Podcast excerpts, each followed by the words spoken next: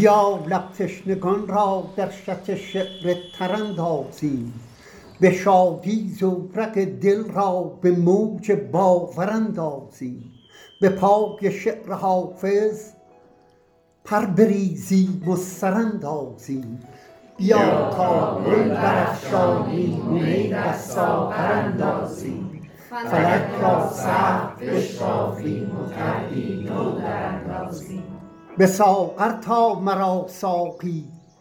می چون ارغوان ریزد چه باک ار تیغ پیگیر غم از هفت آسمان ریزد. اگر موج بلا خیزد که از هر سو به جان ریزد اگر غم لشکر انگیزد که خون عاشقان ریزد من و ساقی به هم سازیم و بنیادش براندازیم.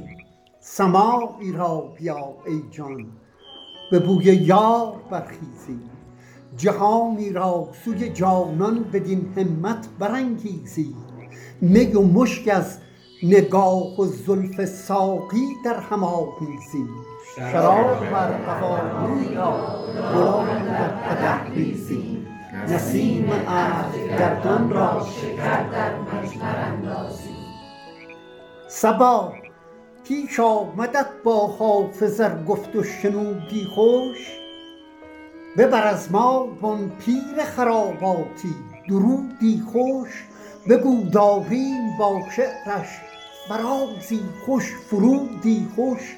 چو در دست است رودی خوش بگو مطرب سرودی خوش. که دست افشان غزل خوانیم و پاکوبان سر اندازیم به هر طالع بزن فاقی نقاب از آفتاب انداز.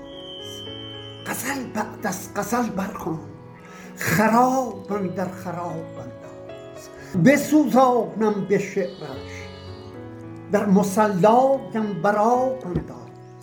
صبا خاک وجود ما بر آن عالی جناب انداز. بود کآن شاخ خوبان را نظر بر منظر اندازیم یکی بر نقش فرش خویش شاه مات می بافد یکی تفسیر دلخواه خود از آیات می بافد یک از انجیل می ریسد یک از تورات می بافد یکی از عقل می لافد یکی طامات می بافد بیا کاین داوری ها را به پیش داور اندازیم غمت کم خوش خرامیدی قدح پیما به میخانه می گر از جام دل نوشی مرو تنها به میخانه به مینو راه نزدیک. است از مینا به میخانه بهشت عدن اگر خواهی؟ بیا با ما به میخانه کز پای خمت یک سر به حوض کوثر اندازیم دریغا بلبلان با زاغ هم مرزند در شیراز. نسیمی را گل و برگی نمی لرزند در شیراز. خزف را بدرهای در نمی ارزند در شیراز. سخندانی و خوش خوانی نمی لرزند در شیراز. بیا حافظ که تا خود را به ملکی دیگر اندازیم. اینم یادگار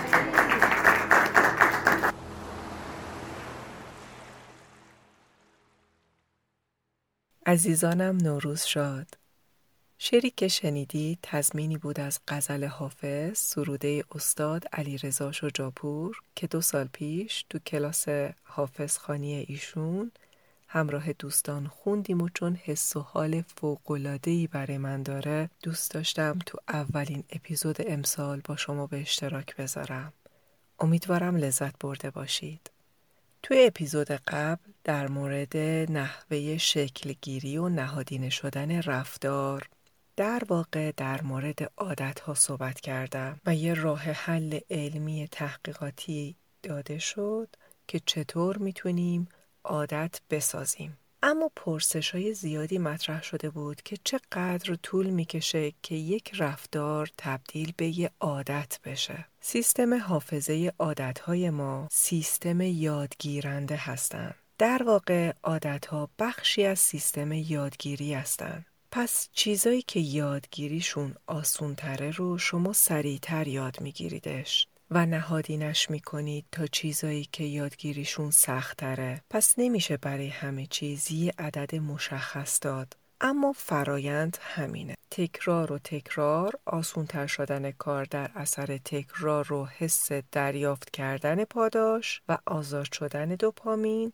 و نهادینه شدن عادت. در مورد رفتارهای ساده مثل عادت به مثلا نوشیدن آب یا خوردن سالاد قبل از غذا یا مثلا قدم زدن و راهپیمایی بعد از غذا خوردن. این تیپ رفتارها معمولا دو سه ماه عادت میشه و دیگه لازم نیست خیلی تقلا کنید برای یادگیری چون اتوماتیک وار انجامشون می‌دید پس میشه گفت که اگه می‌خواهید عادت برنامه مند بودند و با برنامه پیش رفتن رو برای خودتون امسال عادت کنید حداقل دو سه ماه به خودتون فرصت بدید و با تکرار و ممارست این رفتار عادت بشه.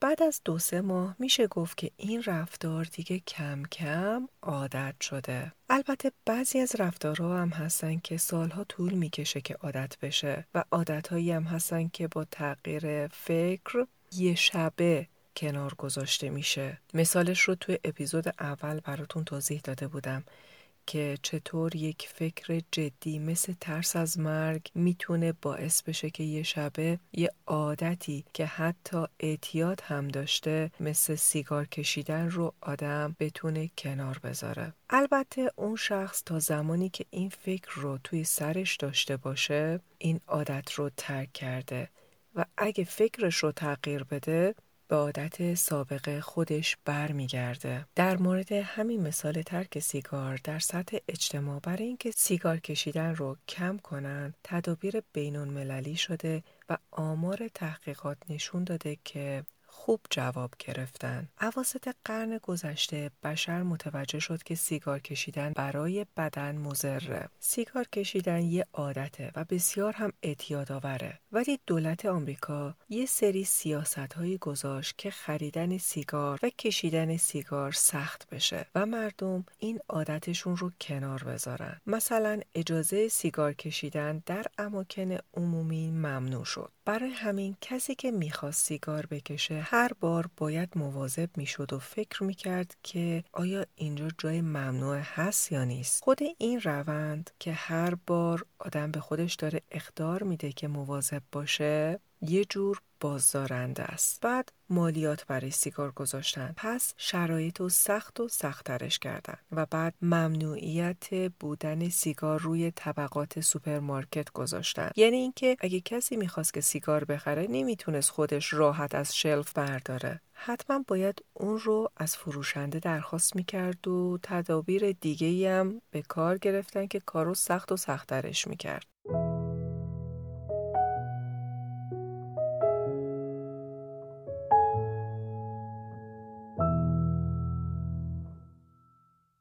اسم این استراتژی رو ایجاد استکاک می‌ذاریم. ایجاد استکاک برای رفتار انجام اون رفتار رو سخت و سختتر می‌کنه و باعث میشه که آدم هر بار مجبور به فکر کردن در موردش بشه. تمام این استکاک ها به گفته دکتر وود باعث شد که نرخ مصرف سیگار از قرن گذشته تا امروز از 50 درصد به 15 درصد برسه که فوق‌العاده است. خب این مثال برای کشور ما نیست اما موفقیت چشمگیری هستش و بهمون یاد میده که از این بینش اجتماعی چطور توی حوزه فردی و زندگی خودمون می‌تونیم استفاده کنیم. کارهایی که نمی‌خوایم انجام بدیم رو سخت و سخت ترش کنیم و کارهایی که می‌خوایم انجامشون بدیم رو و می‌خوایم برامون عادت بشن رو آسون کنیم و لذت بخش. یادمون باشه که عادتها عمری طولانی تر دارند تا تصمیم ها. در حقیقت تصمیم گیری و عمل با اراده یک راه حل کوتاه مدت به حساب میاد. تداوم پیدا نمی‌تونه کنه. ولی اون چیزی که می‌تونه کمک کنه اینه که برای رفتار نامطلوب همش استکاک ایجاد کنید. هی تراشی کنید براش. مجبور بشید دربارش فکر کنید. انجامش رو دشوارتر کنید. هی اصطکاک به وجود بیارید در مسیر جاری شدن اون رفتار. این کار باعث میشه که شما کنترل بیشتری روی اون رفتار داشته باشید. یه مثالی توی marketing هستش که میگه محصولاتی که در سطح دید شما هستند و دست انداختن و برداشتنشون از قفسه سوپرمارکت براتون آسون تره، فروششون زیادتره. فروشنده های ماهر می‌دونن چیزایی که می‌خوان شما بیشتر بخرید رو کدوم قفسه قرار بدن. برای دیدن و برداشتن این محصولات شما لازم نیست خم بشید یا بالا بپرید و نردبون بخواید از فروشنده براتون بیاره یا به زور دستتون رو دراز کنید که برش دارید. این محصولات رو در سطح دیدتون قرار میدن. اصطلاحا میگن آی level, buy level. بابا تاهر هم دو بیتی قشنگی داره که میگه ز دست دیده و دل هر دو فریاد که هرچه دیده بیند دل کند یاد. بسازم خنجری نیشش ز فولاد زنم بر دیده تا دل گردد آزاد.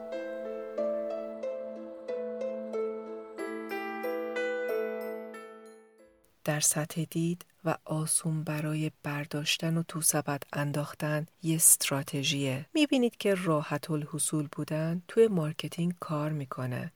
برای زندگی شخصی ما هم کار می‌کنه. این یعنی آسونی خیلی مهمه. پس کاری که می‌خواید برای خودتون عادت کنید ببینید چطور میشه آسونتر انجامش داد. یا حتی چطور میشه که اون رو همراه با شادی و خوشحالی برگزارش کرد. مثلا من برای انجام تمرینات ورزش سختم حتما از آهنگایی که دوستشون دارم استفاده می‌کنم تا انگیزه بگیرم. قشنگ ترین لباسامو می پوشم. خوش عطر ترین رایحه ها رو توی خونه می‌زنم و خلاصه محیط رو اونقدر برای خودم شاد و دلپذیر می کنم که علاقه داشته باشم تمرینات سختم رو انجام بدم و در آخر هم به خودم جایزه میدم.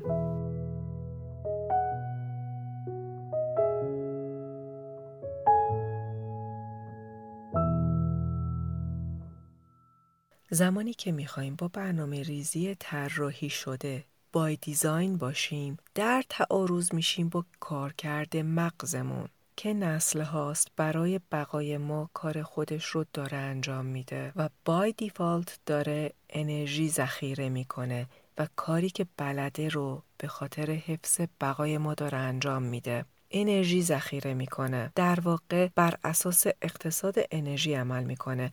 و باز میداره ما رو از بیرون اومدن از حاشیه امنمون. یه اینرسی در مقابل حرکت. برو بخواب بترس.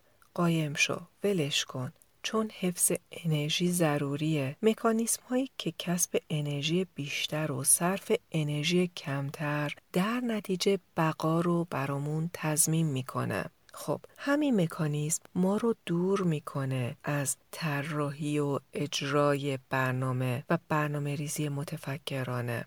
چون انرژی بر هستن. خیلی از ماها توی خانواده هامون تربیت نشدیم برای برنامه ریزی و توانمندی برنامه ریزی در ما ایجاد نشده. پیگیری کردن، مصمم بودن، پایداری برای انجام کار برامون عادت نشده. ما به صورت طبیعی موجوداتی نیستیم که بخوایم برنامه ریزی و تلاش کنیم. به طور طبیعی به دنبال صرف انرژی کمتر هستیم. خب طبیعیه که خلاف عادت زندگی کردن انرژی بر هستش. انگار از وضعیت بقا می‌خوایم بریم روی وضعیت رشد. چطور از وضعیت بقا به وضعیت رشد میشه رفت؟ یکی از کارهایی که ما انسان ها به عنوان توانمندی می‌تونیم انجام بدیم اینه که زمان خلق کنیم. به این موضوع خوب فکر کنید. ساختن زمان. تا حالا به این فکر کردید که با برنامه ریزی نکردن زمان رو از دست دادید؟ اما می‌تونید عکسش رو انجام بدید. زمان بسازید. با برنامه ریزی کردن. اپیزود بعدی در این مورد مفصل صحبت می‌کنم. در پناه خدا باشید.